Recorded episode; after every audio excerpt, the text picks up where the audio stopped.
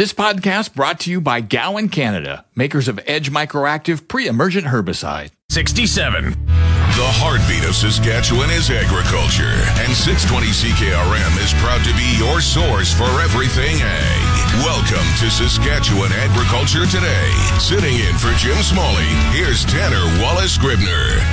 Welcome to Saskatchewan Agriculture Today, brought to you by Harvard Western Insurance. We don't judge. Here's another reminder to renew your plates today. Visit harvardwestern.com and brought to you by the Arcola Co-op. You're at home here on Highway 13 in Arcola.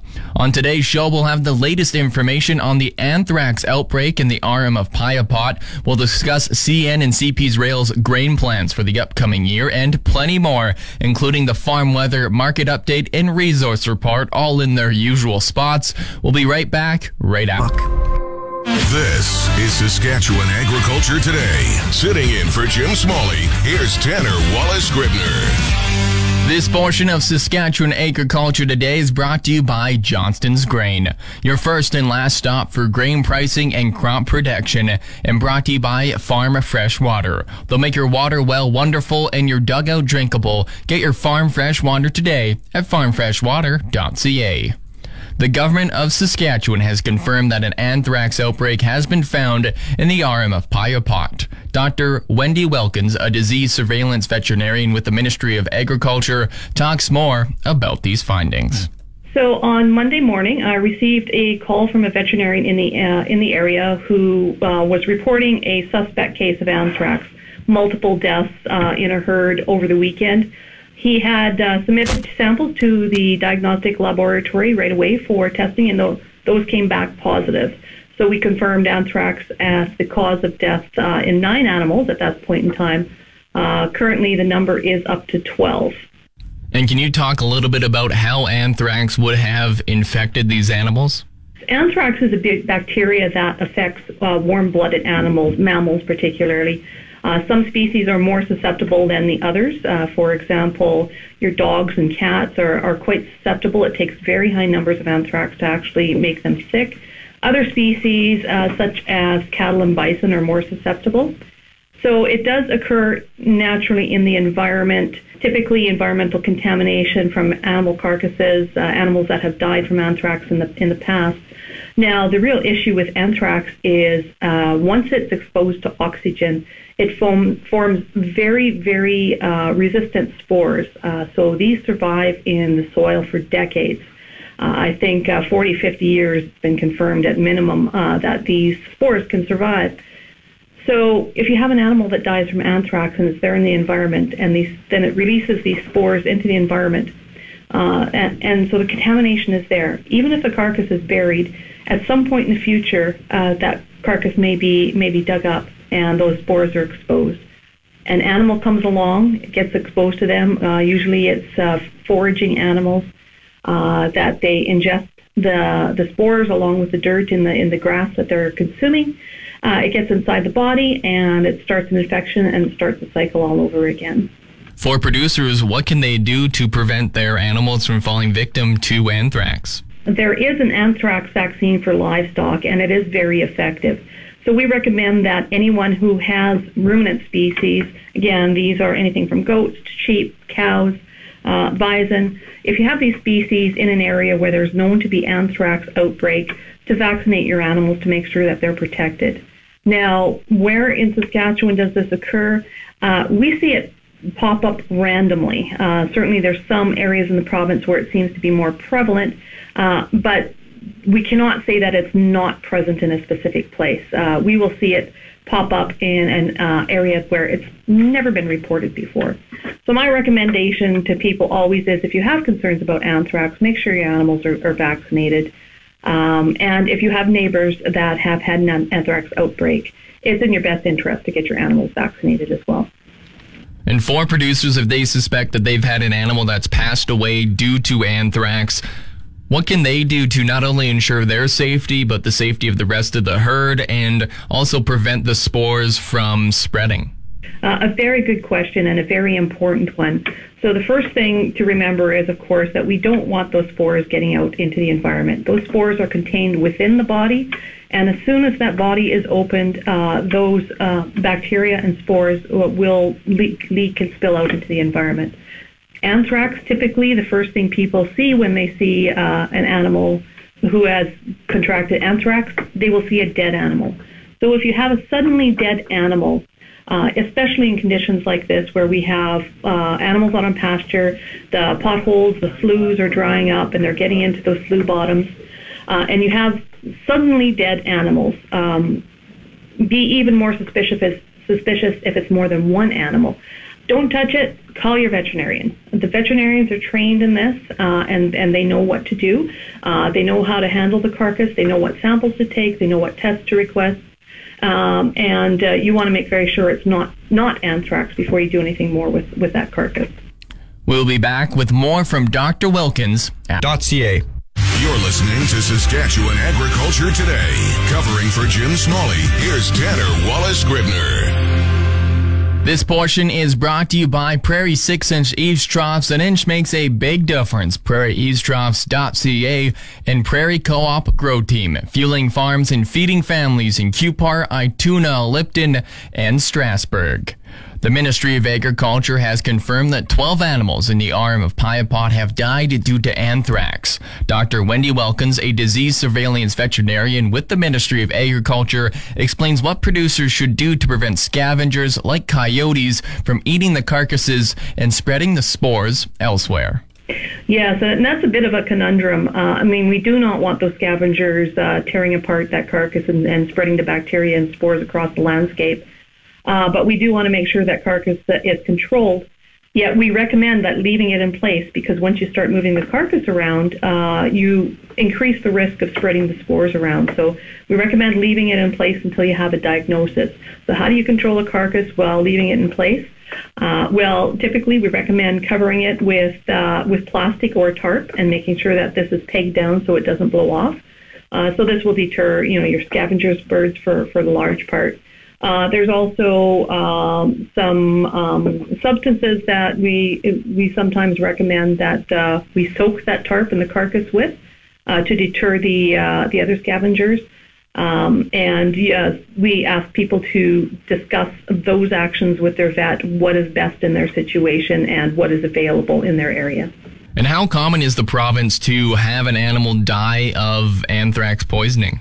Well, I wouldn't say it is common, but it is not rare either. So prior to this one, uh, we had one outbreak uh, in last year, and then previous to that, we had one outbreak in 2019. Um, so it's, it's rather sporadic. We can go a couple years without any, and then we might have a year like 2016 where we had three or four, uh, or we it is possible to even have a really bad situation where in 2006 uh, we had um, oh, I mean, I, I can't even remember the the number of uh, uh, of farms that had outbreaks now, but there was almost a thousand animals killed uh, over many many different farms. It was a very widespread outbreak. Um, so you know, for me, this is almost routine, uh, but certainly for the people affected, uh, it, it's really a rare uh, a rare occurrence. And is the Ministry of Agriculture considering this an isolated outbreak or the worry for a much widespread outbreak? What's kind of the case there? Uh, we are definitely dealing with this as an isolated outbreak. Uh, we're working with the veterinarian to uh, get the outbreak under control and manage the risks going forward. Uh, the veterinarian who um, uh, deals with this particular herd uh, is doing an excellent job in that respect, in my opinion. Um, the sus- suspected source of infection, again, I mentioned previously, dried up potholes and sloughs. Uh, these animals were recently put in a pasture where they got into a dried up slough bottom, and it was noticed that uh, the animals were, were digging and foraging there. So uh, where that's very likely uh, where they accessed uh, the uh, the bacteria. Uh, just as a note, bacteria, um, anthrax spores are are quite buoyant, so they float on water. So if you imagine you have a rain event, there's lots of runoff. They go into low spots like sloughs and potholes. Um, there they accumulate. Uh, the water dries, the animal gets in there, and, and there we have it. She added that the best advice for producers is if they see a sudden death of one of their animals is to phone their local veterinarian. Time now for Real Agriculture with Shaun Haney. Brought to you in part by Karst Holdings in Assiniboia and Schlamps Integra Tire in Grenfell. Your locally owned Integra Tire dealers on the source. 620 CKRM. This is your RealAgriculture.com update. Bring the energy of Real Ag Radio to your next customer meeting or conference. From your stage, we'll record an episode in person to inform and provide insight on the latest in agriculture. Email advertising at realagriculture.com to learn more about this unique keynote opportunity. I'm Bernard Tobin. Welcome to the Corn School. I am down at the Pride Seed Education Center today, catching up with Pride agronomist Matt Chappell. Now, normally I, I couldn't find you in a cornfield, but it's a little different story this year, Matt. Um, a lot of stress, a lot of you know short corn. You know, uh, typically we talk about how big corn hybrids have gotten. Yeah. This year, little different story. That's right. We've totally taken out what we've known about modern hybrids and competitiveness in the field, and we're taking a little step back this year and having a different angle on our on our crop. Yeah. So what's going on here? I mean, like, you know, we see hybrids that are typically nine and ten feet coming in at you know six and seven feet. Here, this is a perfect example. That's right. Yeah, we're looking at the tip of a tassel right at eye level, Yeah. Bern. It's uh, it can often be disheartening, right, when you get out there and look at that. And I, a lot of conversations of why is my corn so short? I've never seen that hybrid so short. And when you really stop and think about it, we came out of a very challenging spring. Uh, we actually had some good planting conditions early where the crop got planted and emerged within five to seven days from that early planting window. But that corn crop grew so fast and so rapidly, it quickly transitioned its life cycle from living off its reserves in the radicle root to trying to throw down nodal roots. Yeah. So what happens now, Matt? I mean, like, you know, we we typically, you know, corn grows through the vegetative stage. We get this big tall plant, and then it starts to turn to that grain fill series uh, period. What happened here that uh, this stuff stopped at six feet? Yeah, so that V3 to V4 growth stage, when they was putting down a lot of nodal roots, it started to find some restriction, maybe some tillage layers, maybe some compaction from last fall Bern, and we started to see that wave, that variability in the crop. And then the crop goes into defense mode burn. When it's in defense mode, it's not really worried about growing to its maximum vegetative potential, hmm. okay? It's roped up, maybe even looking a little gray, and it slows down the whole factory. When you slow down the whole factory, there's no need for that plant to try to worry about competing with its neighbor when we talk about populations of 34, 32,000. So really we've stunted it a little bit, right? We've tightened up the internodes. And when you tighten up the internodes with tight whorls and tight roped up plants, well, we get more sunlight penetration. More sunlight penetration. Really, we're not maximizing our, our photosynthetic potential. We're not maximizing our radiation from the from the sunlight. And that plant just basically stalls out and tightens up its internodes. Yeah. So what what do we have left here, Matt? And I asked the question, you know, I mean, typically, you know, are we still dependent on how your corn sort of moved through pollination? Whether you had good weather, some moisture at pollination and at silking, you know, we may have short plants, but do we still have yield potential? That's right. Plant height is not indicative of our full yield potential. It's not necessarily that short corn means that you're going to have a crop failure. Um, we are definitely relying on good grain fill periods.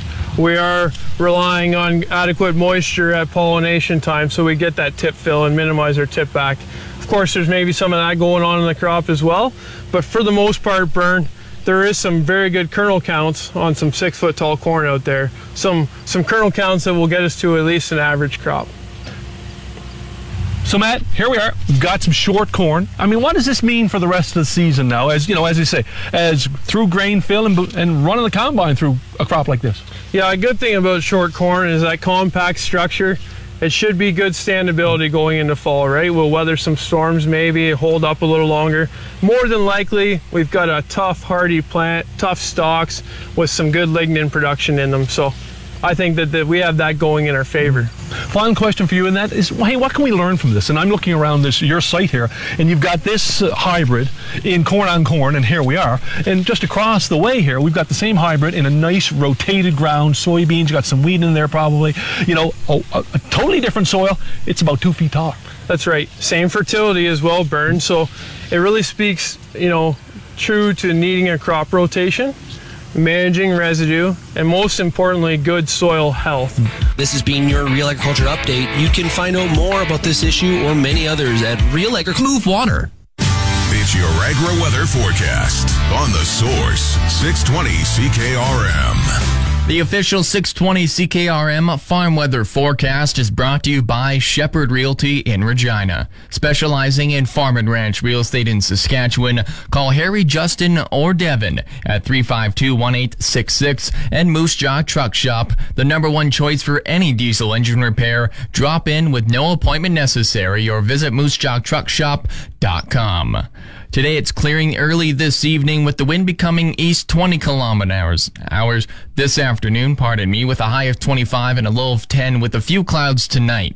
Tomorrow it's mainly sunny with a high of 24 and a low of 11 tomorrow night. On Friday, a mix of sun and clouds with a 30% chance of showers and a high of 25. On Friday night, cloudy periods with a 30% chance of showers and a low of 14. And on Saturday, there's a mix of sun and clouds with a 30% chance of showers and a high of 26. The normal high for today is 23 and the normal low is 8. Sunrise was at 6 o'clock this morning and sunset is scheduled for 8.01 tonight. Looking around the province at this hour, in Estevan it's 20 degrees, in Yorkton 16, Swift Current 21, Weyburn 22, and in Regina it's 21 degrees. We'll be back in bushels.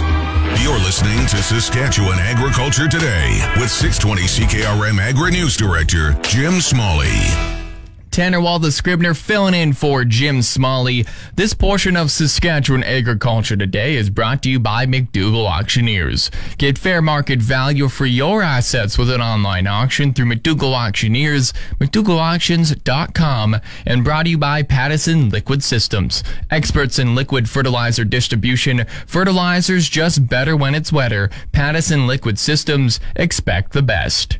CN and CP Rail recently published their grain plans for the new grain year. Milt Poirier is with QGI Consulting, and he monitors the railway's grain movement performance on behalf of the Ag Transport Coalition, a consortium of grain companies and producer organizations. He talks about the coalition's input into the grain plans. Yeah, a couple things. And I'll kind of, you know, there was some very specific asks, but I'll kind of group them into some major categories for the purposes of our discussion today. So the first thing really was a more precise forecast from the railways on the grain demand that they were expecting and broken down by principal corridor and then the rail capacity that they were planning to offer against that demand. Right now, unfortunately, the grain plans, uh, CN and CP basically come out and say, we expect to handle 27.5 million tons of grain. And that's it. That's all the detail we can give you.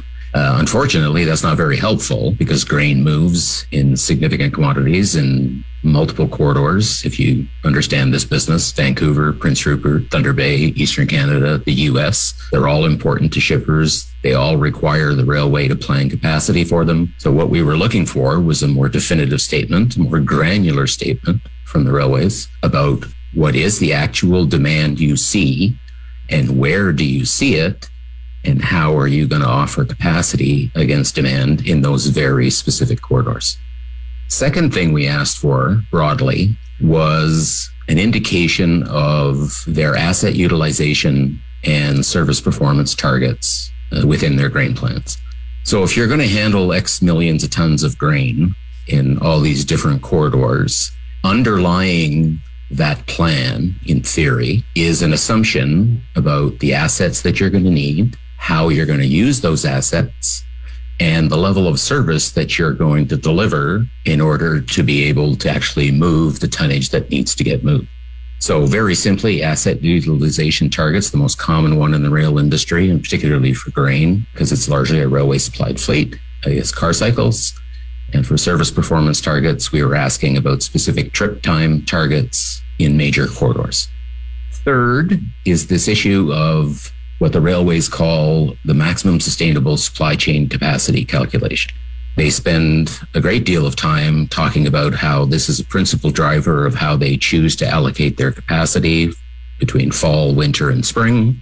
Unfortunately, uh, it's kind of a black box calculation, and they've never really discussed or you know lifted the covers on how they come to those numbers. Just that they have, and this is the rationale for reducing capacity in the wintertime. So we asked that the grain plans elaborate on that so that there would be a common understanding with all industry stakeholders.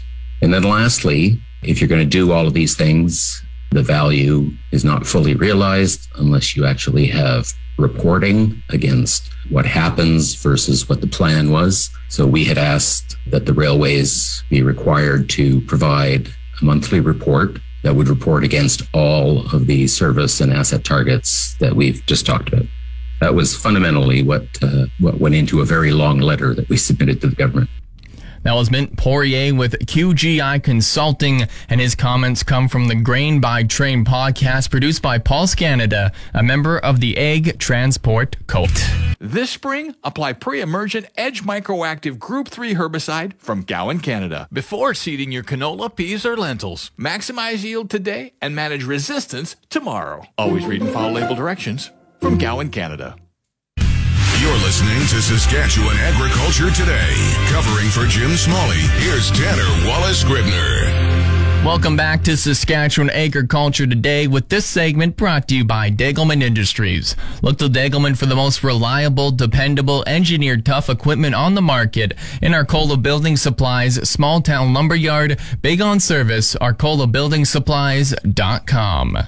CN and CP Rail supplied a combined 91% of hopper cars ordered in week two of grain, a decline from last week's 97%, reflecting on lower performance for CN. In supplying only 79% of shipping orders on this time, on this time this week, CN order fulfillment fell below the 90% threshold for the first time in seven weeks, and the railway posted its worst weekly performance since the worst week of April, since the first week of April, pardon me. CP's performance was unchanged from the week prior, supplying 95% of cards ordered on time once again this week. In week two, CNN corridor performance improved or remained the same in only one of four corridors relative to last week's performance. Performance declines were seen in all corridors other than the U.S. corridor, with the most notable week over week declines seen in the Vancouver bulk and Eastern Canada corridors. For Vancouver, CN supplied only 79% of carts ordered on time, down from the 99% order fulfillment seen in week one. For Eastern Canada, CN supplied only 65% for shipping orders as compared to 99 the week prior. In both instances, the poor performance is attributed to CN canceling shipping orders. CP saw performance hold or improve in two of the five corridors, with the most notable decline in performance seen in the Vancouver Other slash W. Coming out of week two, CP has 65 outstanding week one orders with 71 outstand week two orders, despite mul- CN and CP combined will enter week three with 136 outstanding orders, all to account as for CP, a net increase of 71 from the 65 outstanding carts at the end of last week. The change in the outstanding car count represents an increase in the number of outstanding hopper cars on CP by 71. We'll be back with the market update. Bye. The market updates on the source 620 CKRM. Sitting in for Jim Smalley, here's Tanner Wallace Gribner. Your market updates are brought to you by Freeze Tallman. Don't put off your summer projects. Freeze Tallman offers delivery to your rural or lake country property and Sask Pork. Perfect pork, our passion, our promise. Learn more at saskpork.com. Looking at the latest Viterra price quotes, Durum 40862, feed barley 262.87, canola 286.02, chickpeas 925.95, flax 927.67 lentils 704.50 oats 269.53 yellow peas 441.05 feed wheat 299.56 and one red spring wheat 381.44 we'll be back with the livestock. In dealer. It's the Livestock Reports on the Source 620 CKRM. The livestock quotes are brought to you by the Weyburn Livestock Exchange. Call Weyburn at 842-4574. Now, here are the latest livestock quotes. This is the market report for the Weyburn Livestock Exchange for the week of August 23rd. Our last regular sale was on August 17th. D1 and D2 cows sold from $1.03 to $1.18. D3 cows sold from 90 cents to $1.03. Canner cows sold from 50 cents to 70 cents. Heiferettes sold from $1.32 to $1.51. And good butcher bulls sold from $1.25 to $1.45. We had a pre-sorted yearling sale here on August 15th. What a good time to be in the yearling business. 550 to 600 pound steers averaged $2.37 and sold up to $2.45. 600 to 650 pound steers averaged $2.41 and sold up to $2.45. 650 to 700 pound steers averaged $2.46 and sold up to $2.58. 700 to 800 pound steers averaged $2.39 and sold up to $2.58. 800 to 900 pound steers averaged $2.26 and sold up to $2.38. And steers over 900 pounds averaged $2.09 and sold up to $2.30. Heifers were about 15 to 20 cents back from the steers. This has been Stephanie Digg reporting from the Weyburn Livestock Exchange, the market that gets cattle and the prices too. Coming up next, the Resource Report. 98. This is the Saskatchewan Resource Report on 620 CKRM. Sitting in for Jim Smalley, here's Tanner Wallace Scribner. Now the resource report brought to you by Second Look Online Auction. Visit secondlookonlineauction.com to see what's up for bid and brought to you by Western Ag Professional Agronomy. If you want to make cropping decisions with confidence, visit growmoreprofit.com. The Conference Board of Canada says the prairie provinces will likely be the top economic performers this year, even as the Bank of Canada's inflation fighting measures quell the country's overall economic output. In a new report looking at factors that will drive Canada's provincial economies between 2022 and 2024, the not-for-profit think tank says Saskatchewan will lead the country with real growth of 7.6% this year, and Alberta will see a 4.9% gain. It says the oil and gas sector will propel the Saskatchewan and Alberta economies through 2024. The report also says that Newfoundland and Labrador will see stronger economic growth when offline oil production restarts in 2023. An aging population could hold back growth for Quebec, the report adds, while a reversal in the remote work trend will limit gains in Atlantic Canada as some workers move away, particularly in Nova Scotia and New Brunswick. The report also says a pickup in the manufacturing, hospitality, and recreation sectors will likely provide an economic boost in Ontario and British Columbia. On the markets, TSX is down 9 points, the Dow Jones is down 2 points, and oil is up 31 cents to now be trading at $94.05. The Canadian dollar has dropped 12 one hundredths of a cent to be trading at $77.07 US. That's the resource report. If you missed any segment of the show, tune into the on-demand Saskatchewan Agriculture Today podcast brought to you by Gowan Canada. Gowan Canada understands the challenges that growers face and takes pride in finding effective crop protection solutions. Visit gowancanada.com to learn more. I've been Tanner Wallace Scribner, and that's been Saskatchewan Agri. This podcast brought to you by Gowan Canada, makers of Edge Microactive pre-emergent herbicide.